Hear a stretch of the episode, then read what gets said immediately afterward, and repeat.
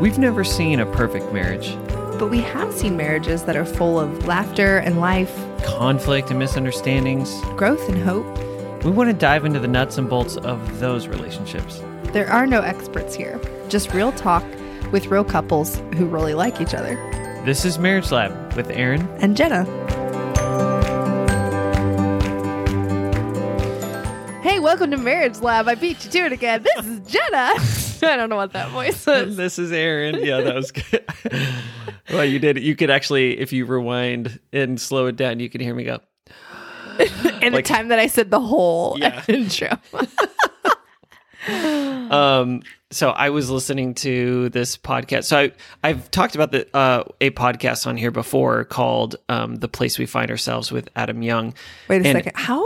Where do you have time to listen to all these podcasts? I do not. Because have... I do so much with numbers that is some oh, some stuff doesn't take like desk. some yeah tons of thought work. So I can, especially lots of data entry. I can um, or things that are just more repetitive that e- that I've done a lot. Okay, I have to say one more thing too. Uh, you quoted the other day. You referenced a book, the title, the author, and the like scripture, and I was like, I literally don't know who wrote any of the books I've read. I don't know the titles for most of them. And who I was wrote like, this book? Um, like, or it's if, the Bible. It's God. Just kidding. But people be like, "What's it called?" I'm like, uh, I don't even. I have no idea. So I'm like, wow, our brains work so differently. Definitely, I am way better at categorizing. Categorize details. Details. You're yeah. way better at details. I literally can't quote myself. I'll say something, and people, and I'll try it's to do it. So I'm like, true. oh.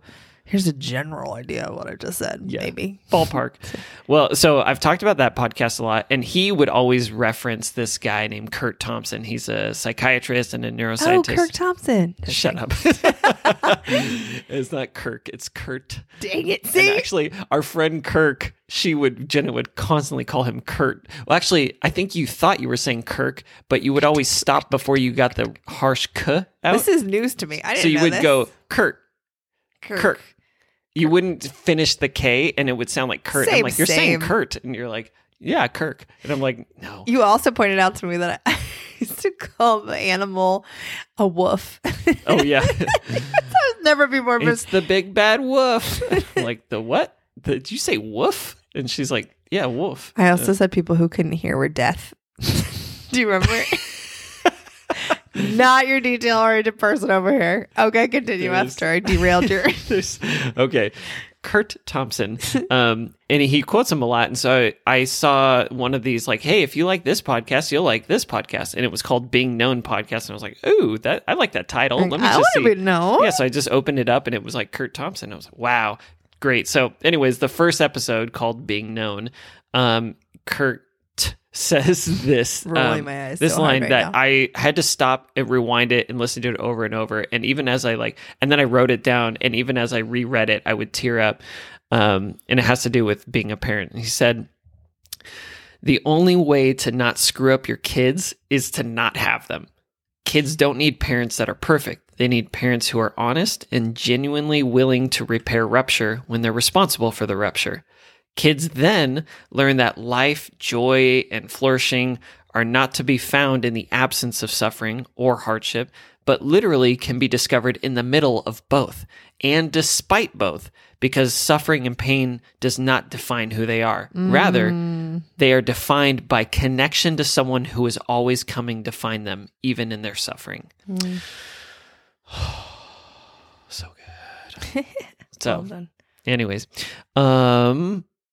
Our guests on today, oh, uh, kind of extra special because yeah. they are they have their own podcast. So we have it's Inception again, and then you're going to tell me I don't understand how Inception works, but it's a podcast and a podcast. Yep, podcast. yeah, no, I, that's that's a better example. Good. That's a better example. Okay, okay. Um, Adam and Carissa King, they have um, a podcast called Dear Young Married Couple. Um, they also have lots of product and good stuff around helping married couples, not just young married couples, but that was their whole idea, is this letter to young married couples. Like, what would we say to young married couples? Well, it went, turns out that that stuff works for old married couples too. So um, us, us old folks as yeah, well. Married as long as we have. So B T W, I, I totally told someone we've been married fifteen years the other day. And then I told them when I was married, and they're like, you know, that math's off a lot. I was that's like, inaccurate. Okay. Yeah. Nope. I, is it? Oh, I think I've been saying it wrong too. How long have you been? I don't remember what yours is. Oh, I think we even said this in a. Like oh, our another. Pr- so prequel. Apparently, we still don't know how long we've been married. I think it's twelve years. Oh, that's so sad. I was running to fifteen. Now I feel discouraged. Sorry. Oh. All right. Well, if I could turn back time. You I can't cut that out. You can't cut that out. I thought you said the F word right there. Oh, no. I was quoting like, some Cher. What's happening? All right. And on that note, here's or, the episode. Lack of there. Yep. There you go. There you go. Lack thereof. You said on that note, and I was trying to make a joke about not being able to carry a note. Okay. Oh, that was a good one. If, now that if it was understandable. It. Yeah. Okay, let's do it. Chris and King and Claire. Nope. Nope. What's his name? Adam. I'm not Claire. Carissa is not married to Claire. No, that isn't. Oh my gosh. All I'm, right. I'm fired. Here we go.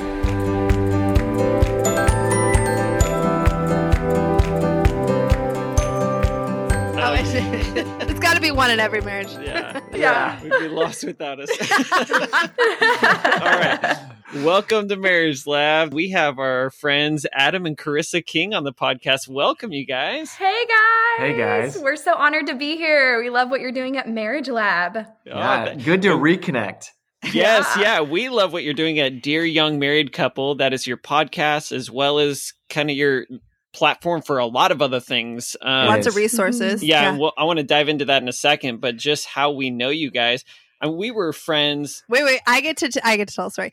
Adam and I worked at a middle school in town together as lunch duty aides. Yes, yes. We would direct all the kids, and it was so fun. And then we both found out that we were newlyweds. We both loved, all of us loved Jesus. So we're like, let's do a double date, and then we all hit it off. Yeah, we yes. started. We were all the games we would play together, and what were was it?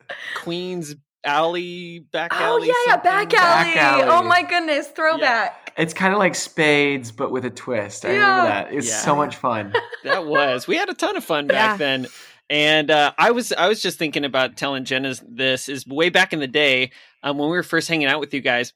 Um, we both go to very different churches or went to very different churches back yes. then. And I, well, our church can be known as a weird church. And so I was always so nervous that at some point we were going to get confronted. Oh, like they were going to confront yeah, us? Like about our church. And we're all, it's just, okay. We, we're weird too. We're Pentecostal too. Just embrace the weirdness. You know? It well, was not a missionary friendship. They no, just that, liked us for us. That was honestly, there was like this little voice in me that was just like, guard yourself at some point. They're going to tell you what you believe is wrong. And that never happened. And so I just actually felt really safe with you guys. So it's like, oh, they Aww. really like us for us. Yeah. It, so it was funny because so we lost touch. Y'all moved on to get, did you guys move to get your degrees? Is that what happened? Yeah. Yeah, we did. Yeah. So, you have a lot yeah. of initials after your name. Yeah, so tell so, us all of your qualifications. Yeah, oh my goodness. Carissa King, L M F T, Adam King, was it L C C?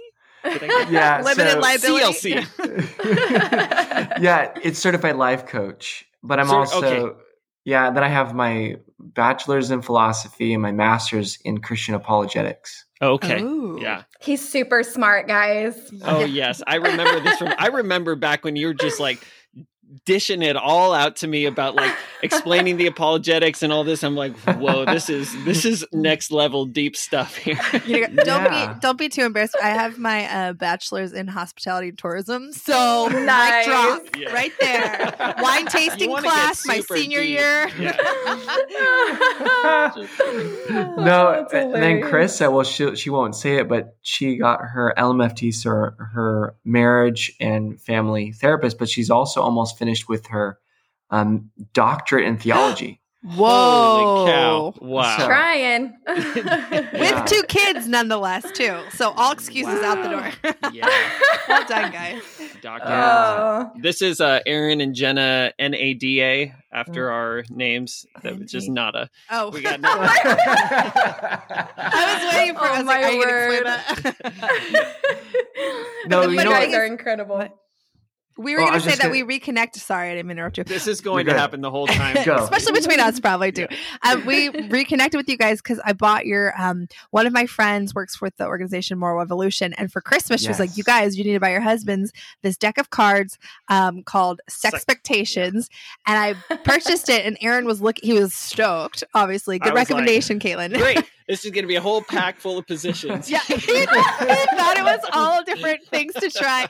And then he yes. saw your names on it, and he was like, no way, what are the odds? So then he Googled y'all and found out that you had done so much I more. I was yelling from the room like, Jenna, they're a big deal. Go tell oh, my word.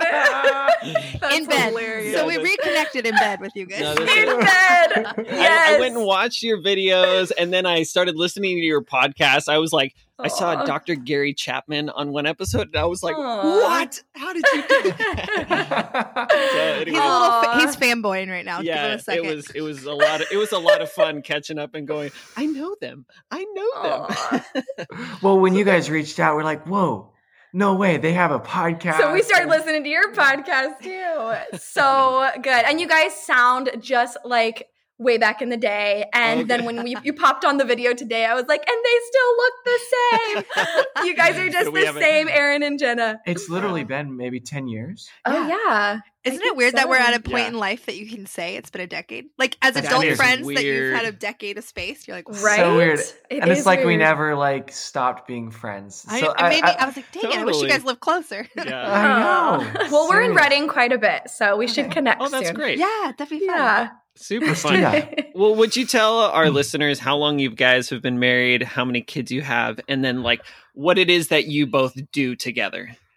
Sure. Yes. Well, we're married together. Okay. We got that one. Okay. Done. Um, we, uh, yeah, we've been married for thirteen years. Mm-hmm. And uh, we have two kids. So Adeline is four, almost four. She's going to be four in just a few weeks. And she's having a Sprinkles and Sparkles birthday party. Oh. That pretty much describes her personality. Oh, so, so she takes after you, Adam. Yeah. No. You, you guys, Adam's craft drawer with all the glitter. You guys have to see at some point. As I'm wearing all black, you know? Uh, yeah, and then Forrest is two and a half, mm-hmm. and all boy, and very. It's so funny because Adeline is so extrovert. We thought, you know, Forrest is probably going to be the opposite, right? That just mm-hmm. makes sense. But he's completely extrovert and fun, and like it's just. I love my kids. It's, it's, it's amazing. They are they are amazing and a handful and teaching us things every day. Energizing and energy depleting all at once. Yeah, yeah. That's a good way to put it, yeah. Mm-hmm. Well, you guys know. You guys yeah. are in the thick of it too. Much, you guys yeah. what, yours are eight and eight, what are the other oh, ages? Almost eight, almost five, and two and a half. And okay. Being on vacation with them, the, that's so good to put it. There's mo- highs, and you're like, this is the best. And then lows, you're like, oh my gosh, it's, why did we take them out of the house? From ever? Moment to moment, seriously? It's a roller coaster. Oh my goodness. It really For is. For sure. It really is. Yep. Okay, so how, tell us about Dear Married, wait, Dear Young, young Married, married couple, couple, D Y M C. Okay. Oh, sure. So a while back, Um, well, Chris has been a, a therapist for over ten years. Oh, wow. And um, she's been, you know, like she loves working with married couples. At that point, I was um, about ten years ago, I was, um, well, we were youth pastors and um, I loved working with couples or not working with couples, but, you know, counseling and mm-hmm. talking with mentoring, young, mentoring and stuff. Right, yeah. I loved that space. Yeah. And Chris had discovered that she loved working with couples.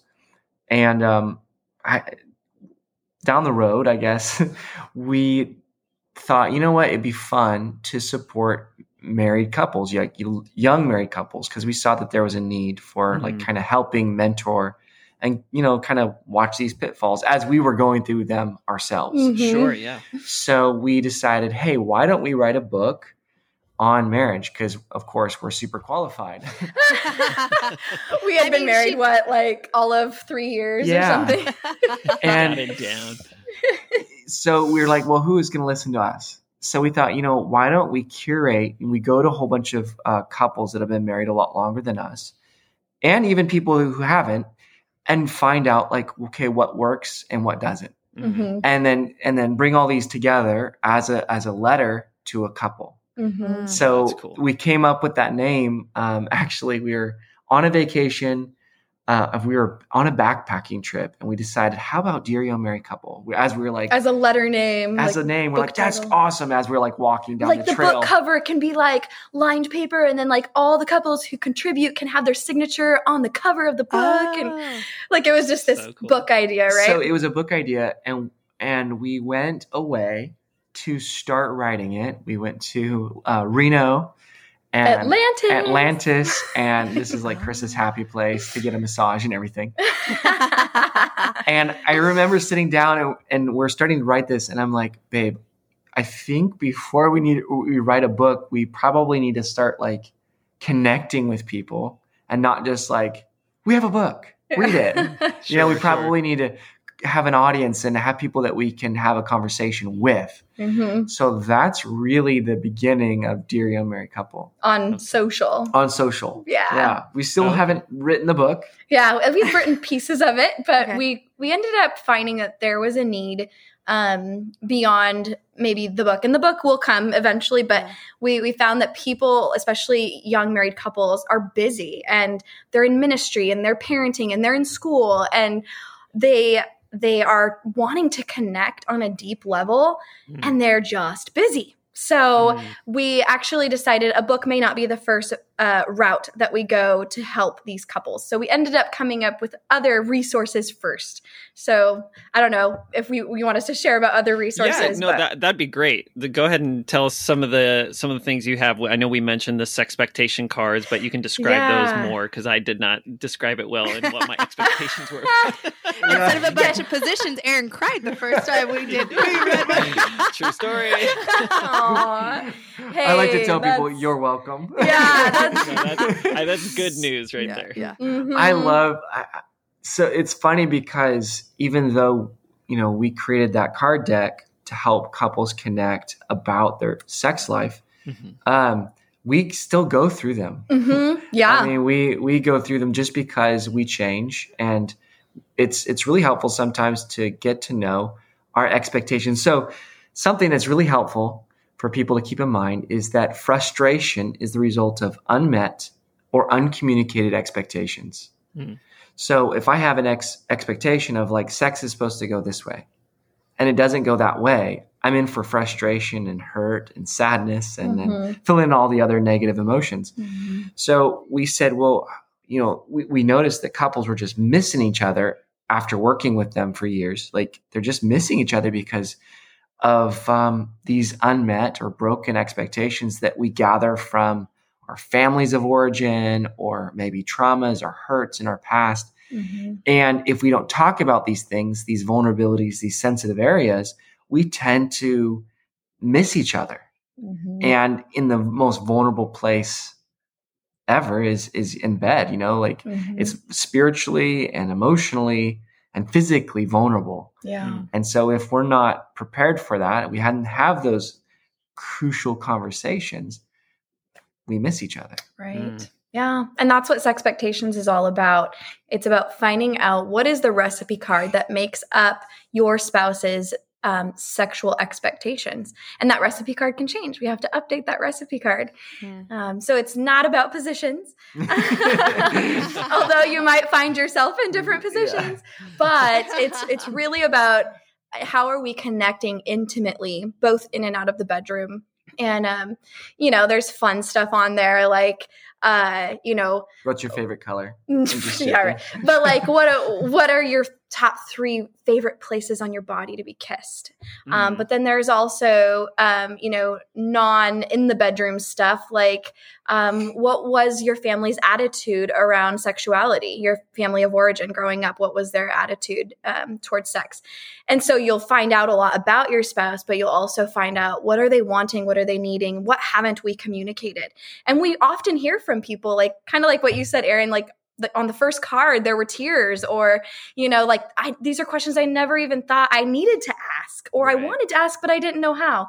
And um, yeah, that's well, why we why we de- created it. Depending on depending on our our experience around sex growing mm-hmm. up, like for us, raised in a conservative Christian mm-hmm. household, sex was like not talked about. That was mm-hmm.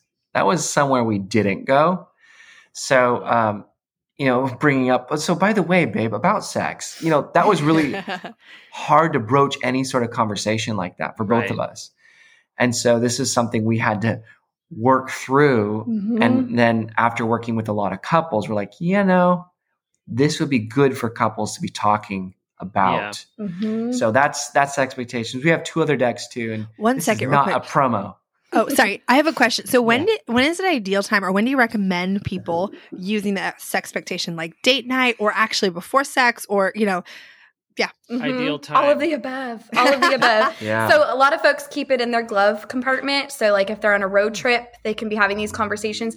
And we like to say this, talk about sex before you have sex, while you're having sex, and after you have sex. Mm-hmm. Um, and not just like immediately before and after, but, mm-hmm. but like, have conversations about the bedroom when you're not having sex. Because think right? about it. Like if I did something that wasn't exactly pleasurable for my wife, it could feel, I could feel very defensive if she brings that up right after we had sex. Like, mm-hmm. oh, okay. So you didn't like, oh, you know, yeah. or even during, like, stop that. Well, okay. And you know, yeah. everybody's probably had that sort of experience. Right. Mm-hmm. So we, we encourage, yeah, talk about it before. Here, here's what I would like, let's try that, whatever. Mm-hmm. And then during, and instead of, we like to tell people, instead of saying, don't do that, you know, redirect. Yeah. Mm-hmm. Don't, do this. Don't correct, redirect. Like this oh, actually okay. feels good. Or take mm-hmm. your husband's hand and put it here, rather than saying, stop that and smacking his hand, yeah. you know, or her hand, whatever. Right. right. And that's then so after, good. How did it go? Yeah. Yeah. yeah. The debrief after the debriefing. It is interesting how, like, I mean, I always heard about, I would say people talk about it, dance and you get more comfortable with each other, but mm-hmm. you have to talk about it, communication. But what I didn't, I didn't think about is, as Aaron's been more honest, is how much rejection and how, t- t- so you're supposed to talk about it, but then like in a sensitive way. And mm. then, so it just felt like a, Uh, almost like a setup to lose. Like you're like, okay, mm. like in the moment, I have to be like, talk about it, communicate, but then do it in a way that's really soft, but while being present. Cause otherwise, like I might not be yes. present in this encounter if I'm giving direct, you know, like not whatever. Totally. So yes. it just felt like a yeah. lot. So. Which was great. I mean, the part of why that first card, I had such a, like a triggered moment from it is uh-huh. because of how much rejection and shame uh, I, Like I grew up with this, uh, what I've heard somebody call a pornographic style of relating. And so mm. I, um, porn was my teacher and my, mm. the way that yeah. I learned about sex. And so this style of relating with my wife came from porn. It came from, mm. it was this, um, like a self-centered, um, and not in like an unkind, like I'm super selfish, but it was very focused on what I want. Right. It was, uh, objectifying her in different yeah. parts of her body. Um, it was very, a very isolated experience. And so there was so much vulnerability, terrifying vulnerability around it that um, mm-hmm. any kind of, um, you know, assertiveness on her part felt it, a, a little poke on her part felt like a stab wound for me. Mm. And so this question kind of was one of those like that opened opened that up. And I think we were both mm. naked when we read that. And I was just like, oh, I'm like, oh, I, was, I don't know that we had sex after that, did we? I don't, I, don't I think can't we did. Imagine that yeah. we did. Mm-hmm. But I mean, these things are, yeah. this kind of stuff is, it's all yeah. in there. I mm-hmm. am, um, I, I, I'm assuming as an L M F T, and I wouldn't be surprised if you read it, but The Body Keeps the Score by Bessel van der Kolk. Oh, yeah. yeah. The, read that the, several times, folks. Yeah, it's so yeah. good, but it's like the past isn't behind us, it's inside of us. And yes. so I'm I'm like living out every sexual experience that we have through this lens that I didn't even realize mm. was there for the longest time. So yes. that's what I think these cards are super helpful to go, whoa, my mm. lens is pretty dirty. You know, and so uh, it, it, there's mm-hmm. some healing that needs to happen there. Yeah, good reflection, Aaron. That's oh, that's insightful. I like hearing, you know, people have different takes on it and they experience the deck in different ways. And I love hearing the healing work that is taking place, I N G. It's present progressive. It's not like mm-hmm. it's going to, bam, past tense, we're good now, right? But, you know, your healing work is happening, mm-hmm. um, you know, as a result of all the work that you're doing in your marriage. The podcast can probably help. Um, and then also, you know, spiritual work that you're doing and then getting resources on board. Mm-hmm. That's awesome. Yeah. I, I think it's cool to think about it like healing versus um failing. Like I feel like I hear people ah, yeah, because of good. This idealism of whatever, wherever they've got it, usually Hollywood, because you, like you said, most yeah. of our friends haven't been taught by their parents or like a, a reputable source. so yeah. Uh, yeah. unrealistic expectation. And then when they don't meet it, there is this like, we're failing, we're not doing it right. And then almost like a give up mentality versus the mm. idea of like healing towards, you know, whatever yeah. your mm-hmm. marker is going to be. Yeah, yeah, exactly. Well said, Jen. I think that that marriage is God's tool for sanctification. Mm-hmm. Children too? You guys are... well, he's that lots too. Of tools up his yes. So they're so that painful. Too. oh, it, so it's true. so true. And yeah. and sex is is the the most, you know, vulnerable time that we mm-hmm. have with our spouse mm-hmm. or the lead up to that, right? Right. Mm-hmm. And it's a powerful motivator for us to put ourselves on that like vulnerable in that vulnerable space right. to work out those deep wounds. Yeah. Right. And, and and that's really where they become most apparent mm-hmm. is it's there. Yeah. Yeah. That's so good. Do you think, is there like, um, what would keep, what do you see? Cause you guys have talked with so many people that keep mm-hmm. people from being willing to look at those hard places. Like what are typical speed bumps? Mm-hmm. They're like, ah, it's not worth it. Or, yeah, to do the work of healing. Yeah. Fear and shame. Yep. Fear and shame, to sum it up, you know, fear of the unknown, what's going to happen if I'm vulnerable, if I open up and share, um, will I be rejected or will I be exposed or yeah. will I be, um, you know, put on, on blast or, you know, all these, the fears of the unknown. And, and, and a lot of times too, if trust has been broken, that will be another big barrier Mm-hmm. to intimacy. Yeah. So then that would be, you know, addressing, okay, do I trust, is there trust in their, is there commitment mm-hmm. and their forgiveness? So yeah. kind of like those would be the main categories that we would start looking at. If, if there's a breakdown, okay, is there shame, uh, shame of how they see themselves, how they see their body. Yeah. Um, mm-hmm. all all of that like connected, because you know for a lot of people they see sex as being sinful if they're if they've been raised in church, right? Because shame can come from sin sinful experiences and upbringing, but shame can also come from silence. hmm. You know, and if you have this upbringing of silence around sex and sexuality, then a lot of shame can develop there, because you start realizing that you are a sexual being, but there's been silence around that. And so really what the message that that sends is it's it's bad to be a sexual being. Mm. And, um, and so this who I am, right. We've, we've heard, you know, you feel guilt for what you've done. You feel shame for who you are. So you start recognizing parts of who you are coming out in your sexual expression, and you go, ooh, I, I don't like that. That's, that's dirty. That's naughty. That's sinful. Mm. That's bad. That, and, and even though it's a beautiful gift that God has given us, that's not how your brain registers it. Hmm. So shame can come from sin, but it can also come from silence.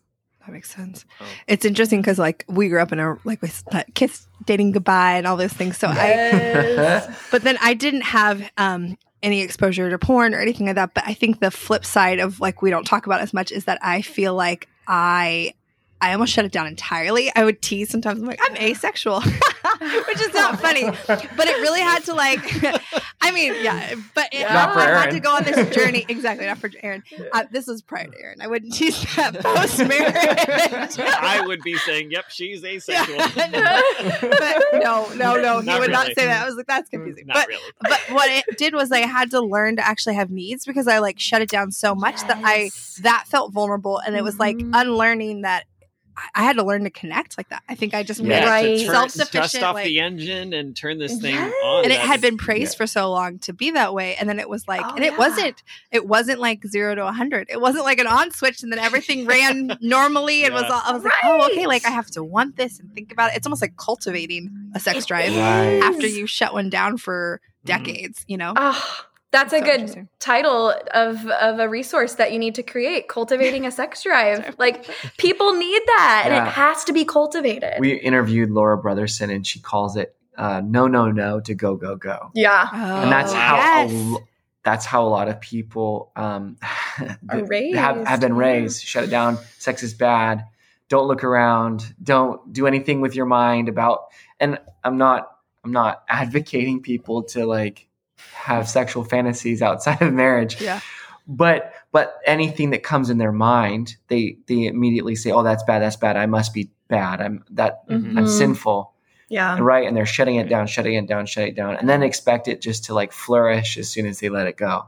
Right. And some for some people, it's a simple and easy transition. For some people, it really is difficult. Mm-hmm. Yeah. Yeah. So with uh, the therapy work that you have been doing, Chris, and I, I'm sure you guys both meet with couples. Um, yeah, we do. Um, yeah, yeah, together.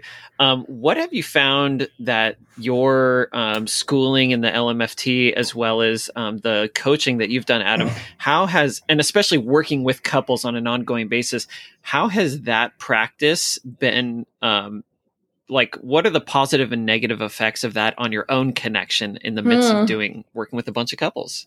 Yes. Ah, so, I mean, so many good things for sure, but of course the, it has its downfalls too.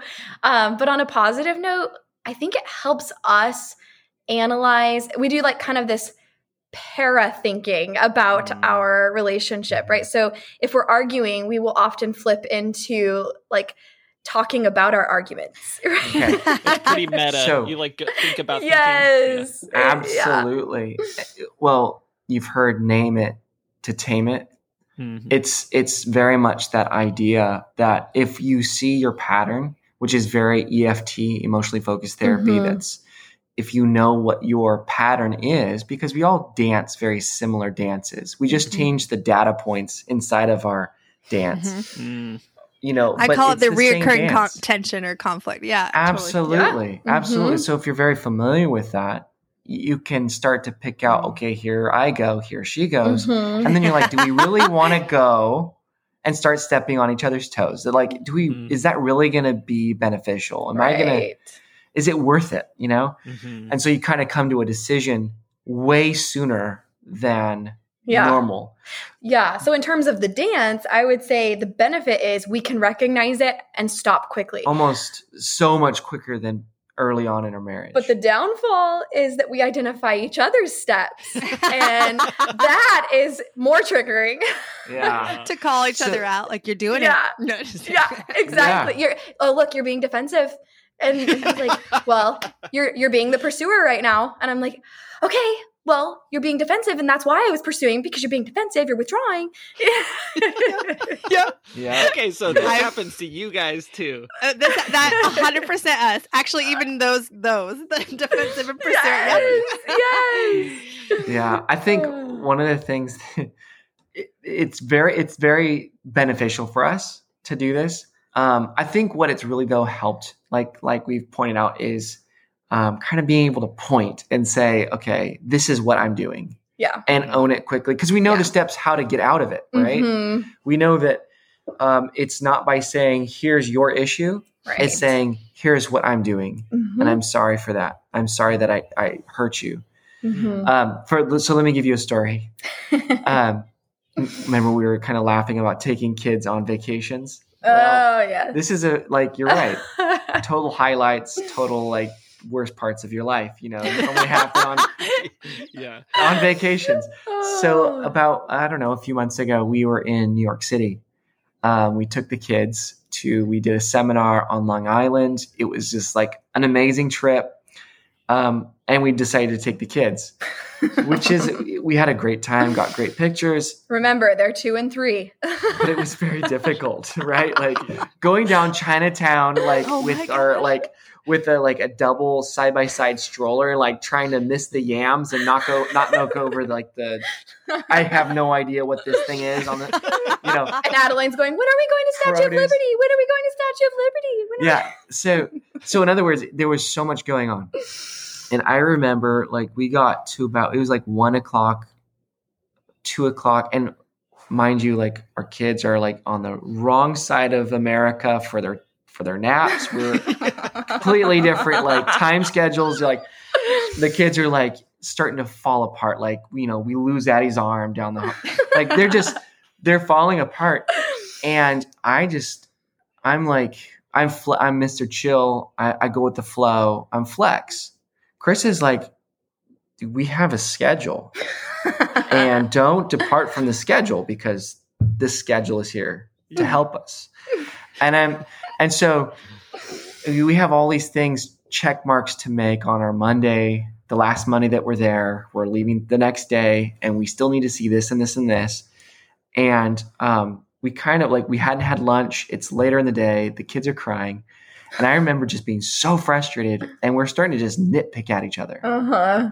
And I remember like, there's kind of a, we just kind of blew up, but not, not in a nasty way. Just like, I'm like, go silent. Chris is like, hmm, I know? Could tell he was done. And my tendency when, when he's done, he's ready to just like throw in the towel on the plan and like just see, but see how our language, throw in the towel. Yeah. Yeah. You're giving You're up. failing. You're failing. Yeah, right. See, but do you see like that's, that's, that's my lens. I'm like, he's giving lens. up on this plan. Mm-hmm. Cause to me, it's like a challenge, right? Like we can do this. Like, it's okay. We have a two and three year old and we're going to make it and we're going to make gonna, memories. We're going to push through and you're going to have fun. Yeah. yeah. That's my tendency. So like, as he's like getting more and more annoyed, I'm getting happier and happier, like trying to like, you know, oh, that's play real into this. Too. Oh yeah. yeah. We're having a great time. No, we're not, babe. so, so like the part, and this is kind of like to answer your question, what helps us is I kind of st- stood back and said, okay, what's happening right now? I'm frustrated. Mm-hmm. I'm really frustrated. Why? Because my expectation is if the kids are falling apart, how do we, yeah. my way of solving the falling apart is not by saying, let's push this through. I said, let, you know, let's just amend the plans. Let's make sure we eat and let's just go, go back to the, the room early. It's fine. If we don't see everything, you know, we saw a whole bunch of great stuff. And hers is the opposite. We'll just push through and the kids will enjoy it and we'll take pictures, even if they're crying. It's okay. And they'll never remember five years from now that they didn't have a nap that day. They'll just have pictures and be so thankful that we got to see the things that we endeavored to see. Right. right. So both very way- logical points of view. Totally. Like you could just pick a side depending on your personality type. Sure. Totally. It's exactly it. So I, I remember we found this, uh, this little restaurant on Wall Street and, um, it was super good. And I was sitting there kind of still like smoldering. And I turned to Chris and I said, hey baby, I am sorry. I am being a grump and a brat. And, and I said, I'm realizing, and I just kind of told her what I'm seeing about the situation, about how I'm seeing it, my expectations, how I'm handling it, mm-hmm. and how she's handling it. Yeah. And, and by talking about it meta, like mm-hmm. this is the way mm-hmm. that I'm trying to handle it. And mm-hmm. I'm not trying to be a jerk just to be a jerk. It's just that I'm trying to solve a problem mm-hmm. a different way than you are. Yeah. And we're not yeah. connecting. And, and that, then my walls came down immediately, mm-hmm. you know, and either one of us could have chosen to break the cycle and he took the high road and he was the one that broke the cycle. And, but immediately my walls came down and I was like, oh, I'm sorry too. Like, I, I know I'm just pushing through and I know that's even more frustrating for you when I'm not flexing and, you know, and just, mm-hmm. it was like, so that's, I think some of the ways that it's helpful for us, you know, when we're able to um, recognize what's going on and talk about it in the moment and shut down the cycle pretty quickly. Hmm.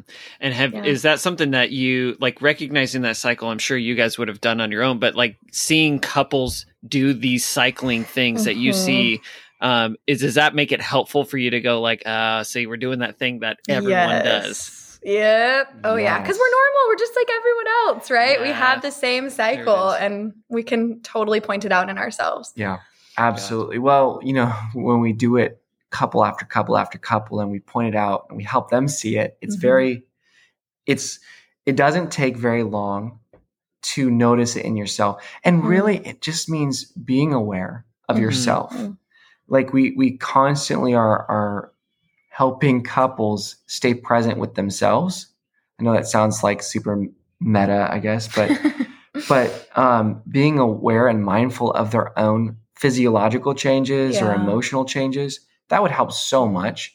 Mm. We call it taking emotional inventory. Yeah. Like for instance, um, like if you have a super hard day at work and um, and you come straight home without breaking that like severing the hardness of work into the hardness of being a parent mm-hmm. or difficulty of being a parent and a husband, like what you'll do is you'll just carry that stress in. Mm-hmm. So taking emotional inventory, allowing your spouse inside of that process with you, like, hey, baby, I am feeling very, just a little bit overwhelmed. Can I have a breather? Can I just, can I have like ten minutes just to catch my breath? And then I'll connect with you and take over f- for you while whatever. Mm-hmm. Like, yeah, just doing that helps so much. Yeah. Um, totally. So. But even Big too, time. Like recognizing if he does, when like if that happens in our own marriage, when he does that, it's so much easier for me. Like, oh yeah, like take the ten minutes to like mm-hmm. discompart versus like just being distant and not knowing what's going on. It's like the different grace of like, oh, you've oh, got a plan. You're aware. Absolutely. We're headed towards a solution. Like, let me help you get to a solution mm-hmm. that'll benefit all of us. You know? Right? It makes you like immediate teammates. Yeah. Mm-hmm. Oh, that's a good way to put it. Mm-hmm. Yeah, that's really mm-hmm. good. So what, yeah. I mean, what is, what do you think is one of the more common um, issues that you are helping, say, young married couples, since that, I assume that's the majority of the people that you're working with, young-ish, like under five years uh, marriage, you know, that is? It's interesting. Like that was our primary demographic, but we have couples, um, well, you know, initially when we first started. Sure.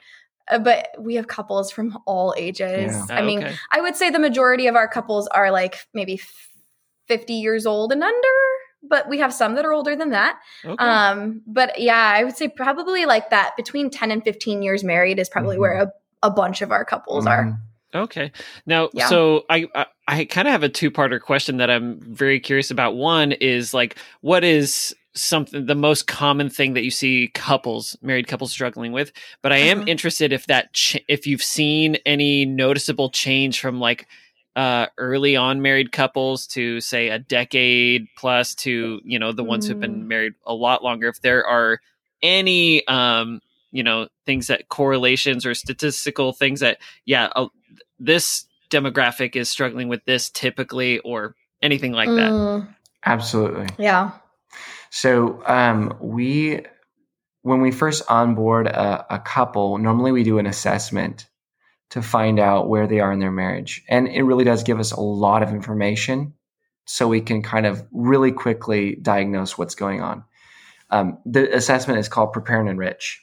Oh, yeah. It's been around. We love for like, prepare. We've, yeah, yes. we've done it with some. Nice. It's funny. Okay. We took it as a pre-married, and the things that it predicted are still true. Like, you yeah. know, yeah. the, the areas it was like, ah, you're probably going to have some difficulty here. We're like, nah. nah. But I also, I, okay, I was also very high in idealism. So well, I was like, yes. yes, I foresee that being true. yeah. That's true. So you know exactly what, what, what, what I'm going to say. No, so, um, if you remember your relationship dynamics page, where if if your assertiveness is low, mm-hmm. um, and this is generally what we find, um, most couples have difficulty be, being assertive. Mm-hmm. Very rarely do I see someone that's all the way up to the top. Mm-hmm. And assertiveness, of course, is just being able to ask for what you need or want in the relationship. The more you're assertive, the more confident you are. And the more confident you are, the more assertive you are. So it's a positive cycle. Mm-hmm. But, um, the, okay, so your your question was, what's the difference between young married couples and couples that have been married a long time? Oftentimes, you can have low assertiveness and it not, and you don't have a ton of uh, things you're avoiding early on. Mm-hmm. Ah. You kind of, you talk about stuff. There's not a, as much baggage yet. Mm-hmm. Yeah. Build or up. Very, there's not a lot to avoid. Right. Yeah. So sure. Yeah. For instance, the trigger isn't as sensitive. Mm-hmm. You know, you're, you haven't developed any like wounds, you know, from, you know, having long lists of longer laundry lists of uh, things that unaddressed mm-hmm. in right, the marriage. Yeah. You know, this, this is an irritant to me and I wish you just more mindful and this and this and this. Mm-hmm. Right. Mm-hmm. So when we have a young married couple, they're not really avoiding things. They don't have a lot of baggage, so to speak. Mm-hmm. Sometimes sure, that's yeah. not yeah, true, yeah. but generalizations yeah. here. Right. Yeah. So if, but if they haven't worked on communi- really solid communication in their marriage, what will happen is they'll have needs and they can't, if they can't express those needs, then they have to avoid those needs. Mm-hmm. And needs don't just go away. Right. Generally. Normally they're going to stick and then they're going to, you're going to have more, you're going to start feeling controlled. So I like to give the analogy, if you're avoiding things, um, you kind of kick it under the rug and act like it's not there, right? And then we have to walk around the rug. Hmm. Yeah. And that rug just kind of like, you know, grows and grows. And you have this big, huge lump in the middle of your living room after a while. Mm-hmm. And you're having to walk around farther and farther in order to not like mess up what's under the rug. Does yeah. that make sense? Yeah, totally. So you start feeling more and more controlled. Yeah. And you start feeling more resentment toward the person. Is this the person, is this the, like the spouse who is, say, suppressing their needs, is the other person feeling more and more controlled? Absolutely. Most of the time. Can you explain why yeah. that would be? Yeah. So it actually goes both ways. The person who is suppressing their needs will start to feel controlled because they're avoiding, and therefore they're feeling dominated by their partner. Mm. They're, they feel like, you know, I can't talk about that thing in the middle of the rug, so I have to walk around it. Um, now, the other person can start to feel controlled as well because they're it, they're controlled by silence, right? Mm. You won't talk. You won't talk about it. You're avoiding it. Like, I, I please just, talk about it. I just had a couple recently um, that she um, had has learned from him that it's not safe to talk about it because he He is um, kind of, he, he erupts, mm. right? So sure. she shares, and he's erupted a few times when she was vulnerable, okay, when she got yeah. to a place of vulnerability. So an eruption will will start to really shut her down. Mm-hmm. Yeah. You know? So yeah, I would say that's probably a pattern that we see where, you know, younger married couples might have lower levels of assertiveness, but not so much avoidance because there's not not a lot to avoid yet. Whereas the couples who have been married maybe ten plus years have built up some stuff under that rug. Yeah. And now they're, they've been walking around it for a while. Another pattern that we see is um, premaritals often, you mentioned this, Jenna, premaritals often have those rose-colored glasses on. Um, they think in terms of superlatives and, um, you know, they're just, it's that um, idealism. I've never found anything about my husband that I don't like. Yeah. yeah. Oh, that sentence. I remember I was like, well, I can list them from just two sessions with y'all that I think are going to bother you. If you want me to. Right? His mustache at twenty wasn't as good. Yeah. So that, I mean, we see that rose colored glasses score, you know, sky high for premaritals compared to, you know, ten years in. Mm-hmm. We rarely see a lot of idealism ten years in. Yeah. yeah. It's interesting in our culture. One thing we've found, because we did the pre-married is usually what we did this with. And it was, yeah. um, they would, I would almost say that idealism masqueraded behind hope. Where they would mm. say, because we have such a hope-focused culture. Oh, sorry, small yes. child. No, that's okay. Hi, Bubba. Hi, real quick. You can say hi. Hi, Bubba. Oh, oh hi. No clothes on, too. Okay. Did I'm you go to the beach? Did you go to the beach? We saw a dead sea turtle. Yeah, it oh, washed up on shore. It was massive. Whoa. And they had oh a burial for the, burial. Yep, the lifeguard. Okay, okay, I'm going to peace Love out you. real quick and diaper him. I'll be back, but keep going. I'll Love be, you, son. Sounds good. How cute. He's a doll. So oh as goodness. the question about uh, idealism, I uh, especially in a culture of like, well, yeah, uh, uh, I think one of the questions on there was like, um, do I think we're going to have any like significant issues or something uh, similar mm. to that?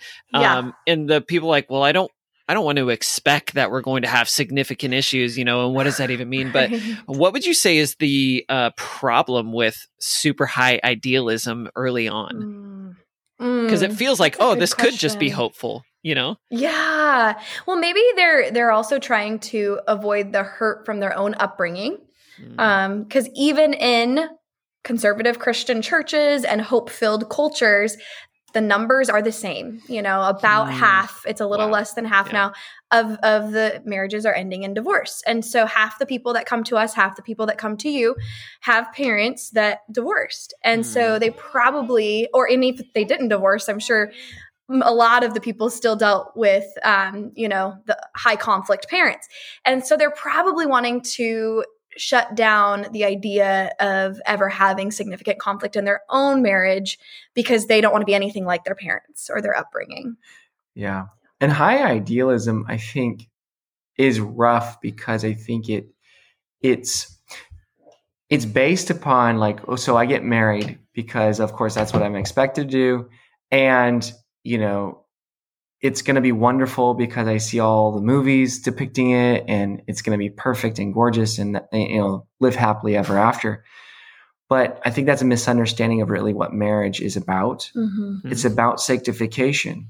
Mm-hmm. It's about, it's about accepting and giving influence. That's good. And allowing mm-hmm. you yourself to be influenced by the other that's very different from you. Mm-hmm. Mm-hmm. Right. Good. And that and, process can be super painful. Right. Yeah. Like who right. said that like becoming one flesh wasn't a bloody process? Wow. Yeah. Yeah. You know? So when we go into it, like, hey, because, okay, so in our culture, compatibility is like the the most important aspect. Yeah. And really what people mean by compatibility is like, I come to this marriage, you come to this marriage, we live together, we have sex together, but don't try to change me. We're so compatible that we can just live in harmony without mm-hmm. people, y- you trying to change me or me trying to change you. We could just be happy. Mm-hmm. But the problem with that is, well, it's not going to work. Yeah. Because God brings very different individuals together in order for them to become their better self. Right. Right. It, it's, right. it's to, it's to help them become a more complete version of, of them, right? God has an ideal of you, mm-hmm. a perfected self, and God's trying to move you down that path, path mm-hmm. to, to, you know, what he sees your potential could be. And that idea of compatibility is not biblical. I mean, being equally yoked is biblical. And so there's stuff you need to find in someone. Well, spiritual know, compatibility. Spiritual compatibility. But right. in terms of just like the rest of the day-to-day stuff, like it's it's really about sanctification. And if you can have that concept of marriage in mind before you get married, then you should be expecting some significant hurdles down yeah. the road. And, and let me like kind of qualify what I was saying about compatibility. Yes, you need to enjoy being a friend, and of course you need to be attracted yeah. and okay, so you guys get that. Like yeah. but if you're if you have all those things and you're like, this is amazing and I can't believe I'm marrying my best friend, you have all these wonderful things going on, that's awesome. So God's putting you together mm-hmm. to do this, you know, to have a marriage, and then you go from that into that process of becoming more you know, and more like Christ. What God, because yeah. really, like I like what um, Tim Keller says in in the book, The Meaning of Marriage. It's like, I recognize in you what God is trying to make you. And I want to join God in that process mm-hmm. of helping you become what God wants you to become. Yeah, I, and that's really what marriage is. I'm helping mm-hmm. her, trying to recognize her strengths and how supporting her in her weaknesses to help her become everything that God wants her to become. Mm-hmm. And that's what marriage is. Mm-hmm. Yeah. And do you do that by pointing out where the weaknesses are? the, the growth areas. yeah, babe, you have a lot for... of problems. yes. No, it's good. And I had asked um, them what, why is idealism, why, why is idealism unhelpful sometimes um, in the beginning of marriage? And so that was what mm. they were Uh, and and yeah. pointing that out, that what's that uh, quote that says, you know, like, are we showing? Oh, yeah. So often we live in uh, a, a culture that sees Christ-like character on one end of the spectrum or the other. We either see mm. the need to be full of grace, or we see the need to be full of truth. But really, Christ was full of grace and truth. So we don't want to show grace at the expense of truth, but we also don't want to preach truth at the expense of grace. We need to be full of both. And that's Mic what we need to drop. do in our marriage too. That's good. That, that sounds really hard. It is hard. Oh, yeah. Yes, it's hard. But that's the aim, right? That's yeah. that's how you get sanctification and grace all in one. Oh, that's good. Have uh, have you guys ever gone to therapy? Yes. yes, we have. It's yeah. Such, this idea, I don't know, it's funny finding more and more like debunking the idea that you have to have a big problem to like go to therapy or like no. your marriage is on the deathbed. We're like, no, guys, like it's been the best breakthroughs or like. Yes. It almost feels like um sometimes, well, I would say a massage for your marriage. I was going to say a uh, colon cleanse. A colon cleanse. That is a more a colon cleanse. That is hilarious. I'm going to yeah. use that. That is so good. Get all that crap yes. out. Yeah, yeah. That is great. I know. I love it. No, it's true though. Like, so we actually um we realized the benefit um when I was in school to be a therapist. You have to have a certain number of hours of your own personal therapy in order to get a license and or to graduate from grad school. Each state has its own licensing requirements, but mm-hmm. for my program, you had to have a certain number of therapy hours. And so I was like, okay, well, you know, grew up very sheltered, like haven't had any trauma. We're good. I, I don't know what yeah. I'm going to address. Bring it on. Yeah. Right? Like, it's going to be a boring session for you, sir. Uh, and boy, was I wrong. Like, man, there was so much to dive into. Yeah. And then I invited my husband of what, two years at the time or something, something like and that. into session. And man, there was so much to dig into there. Mm-hmm. And it's been awesome. I'm so thankful that mm-hmm. we and had to do it because it, it showed us the, the And benefit. I was very reluctant too. He was. Because I, I thought the exact same thing. Like, there has to be a massive issue for it to be worth my time. Mm-hmm. And I'm like, this is just this chick going to ask me some questions about my marriage. I'm gonna be like, we're good. But like, oh my...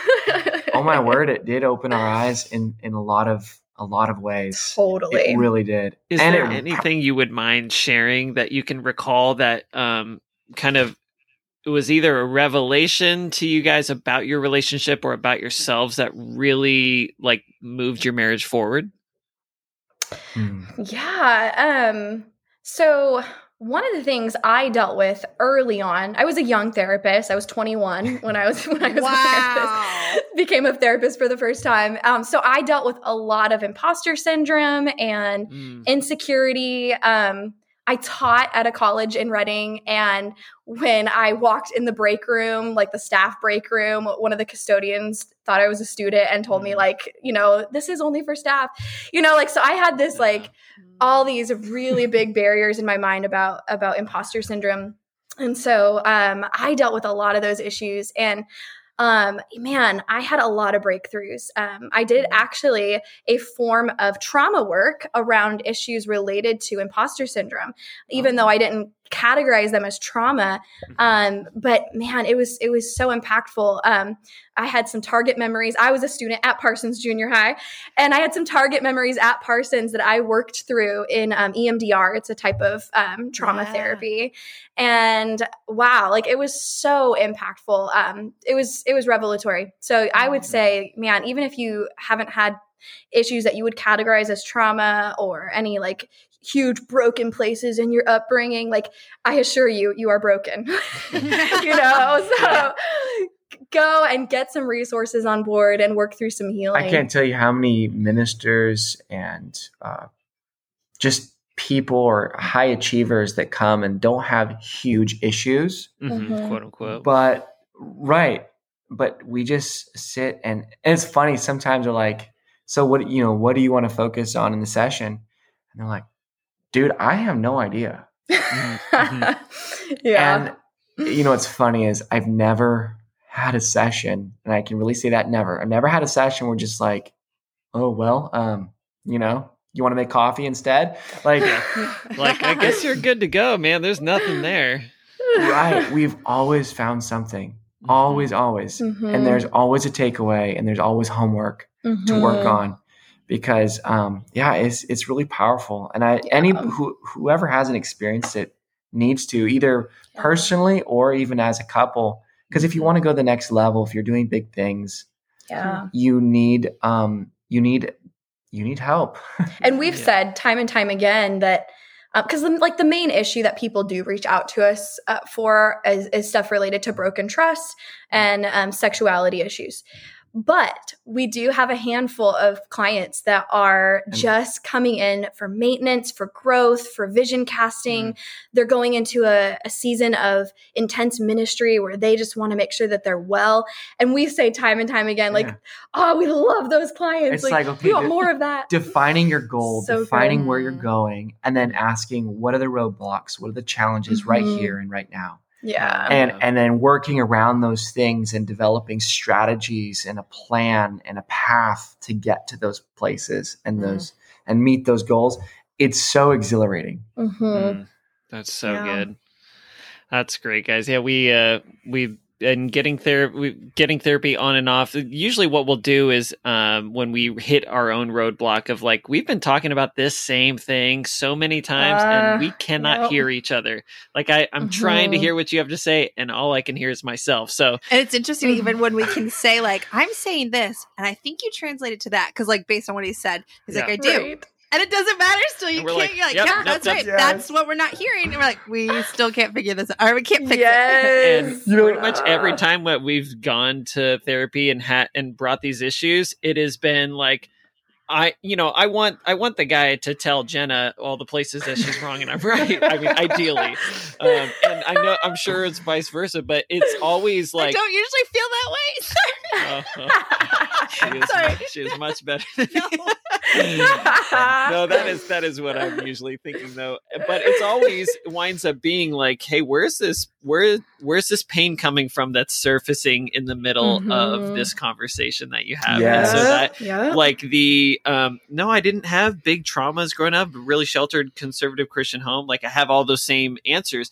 And yet yeah. like I was in one session where it was like, I remembered a memory that wasn't, um, it, it wasn't, I, I could tell anybody about this memory and I had, and it was like no big deal, quote unquote. I cried for like twenty minutes over mm. that memory when once I connected to the pain of it, like as a kid, and it was, mm-hmm. it was nuts. How, and I don't know all the ramifications of that. It was around a certain topic.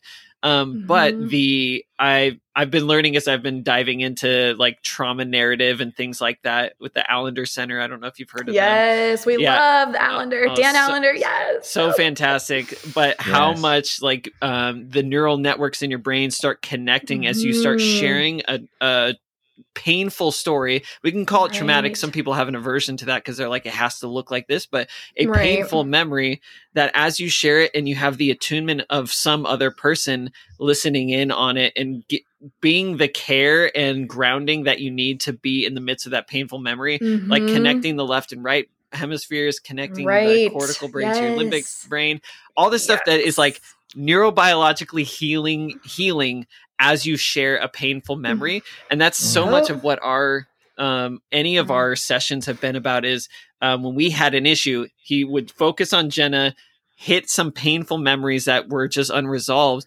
There would be mm-hmm. tears. There would be like re, like reframing that memory, seeing that memory mm. through the lens of comfort, feeling, um, some yeah. comfort, and then doing the same thing for me. And then we come mm-hmm. back to each other with the same exact issue, with the same exact situation. And we're, yes. we're different people when we show back up mm. at this, because we uh-huh. have taken care of the things that have really been at the forefront of our minds and in front right. of our eyes as we've been fighting. Yeah. It's been, right. that's exactly that, right. And that kind of stuff you just don't do when you're just like standing in the kitchen, you know, right. debating no. an exactly. issue. It takes oh. training, you know, yes. to like, to really start seeing that in yourself. But, mm-hmm. but that's why you'd go to someone that mm-hmm. I, I forgot. I think it was Nietzsche. It, it might not have been, but it says, you know, we're the, we're the worst observers of ourselves. Mm-hmm. And I do agree with that sometimes. Yeah. We can learn a lot about ourselves, but like, yeah, we miss a lot of stuff. Mm-hmm. Yeah. And, um, like when you understand, like you go to that memory, you receive that, that comfort, you receive that empathy, understanding, and then you see how it's connected to how we react yeah. now, mm-hmm. how like this little inner child, um, you know, this part of myself down deep reacts when, when this is said or when that's touched. Mm-hmm. And then just to see how, oh, that makes sense. Yeah. Mm-hmm. I see that. That makes yeah. sense. Mm-hmm. That there, it's so amazing. Then, then you can have compassion when you react that way instead yeah. of being angry at yourself for reacting that way. You're like, exactly. okay, this is just me. And that's how we can start that healing process down mm-hmm. deep and allowing God in to that place. Exactly. Yeah. Yeah. Yeah. So good.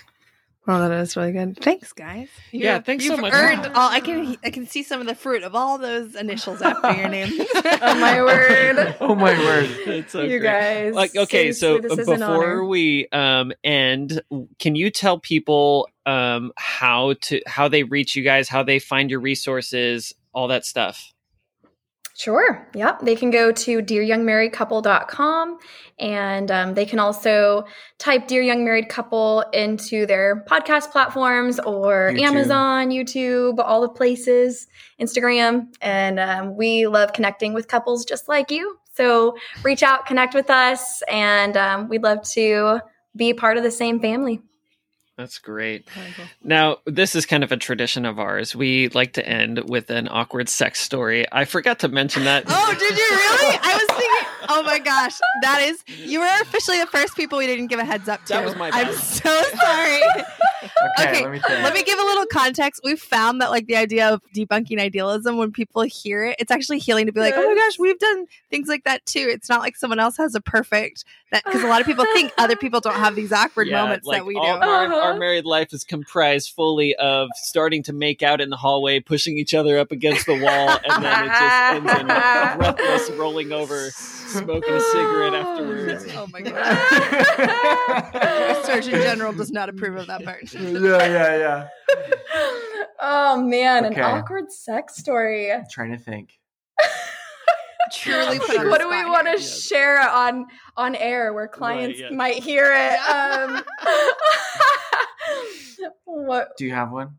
Oh man, I have stuff in mind, and I, I'm like, I don't even know if I want to share that. Here's where vulnerability comes into play. One time, I remember, um, and this is like, yeah. So I was.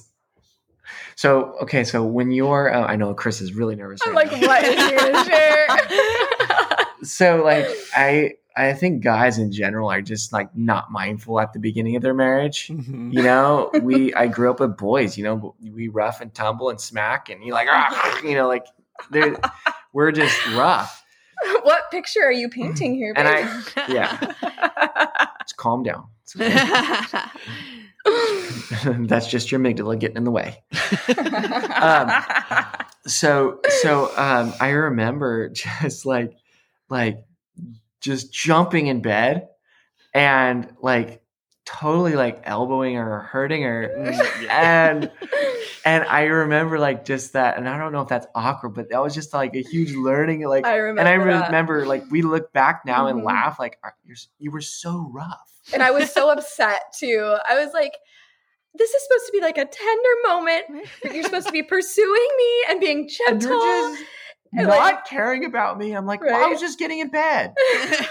Just like, jumping, diving oh, into man. bed. Yeah, and an like, elbow to the face is the quickest way to end any you know, romantic encounter. It's yeah. like, I was so excited, you know? Yeah. Like, I was like, I don't feel cherished. I don't feel. I don't know if that would. I don't know if that'd be awkward, but that was definitely like that's good. One of those oh, faux yeah. pas at okay, the was, beginning. Was that, does that fit the awkward? Like, yeah, yeah no, one of the I, many faux pas. Right. No, that's kind of what we're looking for. Is just like when sex wasn't sexy. Yeah. You know. Like, yeah. yeah. I mean that. I we have countless oh, uh, stories of that very thing. Only it's Jenna that. Uh, yeah, I definitely conscious. cut him in on his face once with my toenail and sex. Oh my word. Right. I don't remember how I was like, how'd you manage that? I turned to a swift move, swift kick, and I was like, oh. A swift kick. Like, Mary, was that one of those positions you were talking about? That was at the Different. back of the deck, yeah. I had, and I had it the, turned the wrong way. Oh, man. Oh, wrong side up. Hilarious. Yeah, yeah. Well, thank you yeah. guys so much for jumping on with yeah. us. It's been cool reconnecting Aww. with you after yeah, ten years. Sure. Yeah, for sure, so t- text us the next time you're going to be in Reading. It'd be so fun to have y'all over. Oh, okay, awesome. We will. We'll Let's do, do it. All yeah. right. Aw, well, we love what you guys are doing. We've listened to a few of the episodes, and we're just going to be listening to more. And, man, keep doing it. We need a lot more people like you on the, you know, in the marriage realm, yeah, helping be, folks. Being real and, and, and addressing difficult stuff. You know, stuff that people have a difficult time talking about. Exactly. And uh, we love joining forces with you guys to yes. help keep marriage the most important relationship in the world. Yeah. Yeah, it's good. Yeah. All right. Love you guys. We cherish you guys. guys. You said cherish. I was like, I want you to cherish more. we feel it. We feel it. We feel the love and cherish.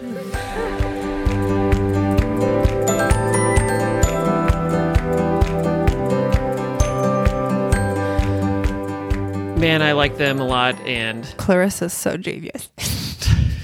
Not her name. I know. Um, Adam and Carissa, their Dear Young Married Couple. Go find them. Can we actually start again? I don't want to make that joke. Okay. I... Man, I like them a lot. Yeah. I miss hanging out with them. That was, it was always a good time. And uh, I want to point you back to their stuff. So Dear Young Married Couple um, dot com. And I'm sure they have an Instagram, and uh, they have those cool sexpectation cards that we talked about. Um, go check out their podcast. There's like so many great episodes, and yeah, just dive into their stuff. And heck, get counseling from them because they're really good at that too. Yeah. So anyways, loved it. Love them. Love, Love you. Aw. Uh, Stop. Jinx, you owe me a Coke Zero. In the words of Audrey.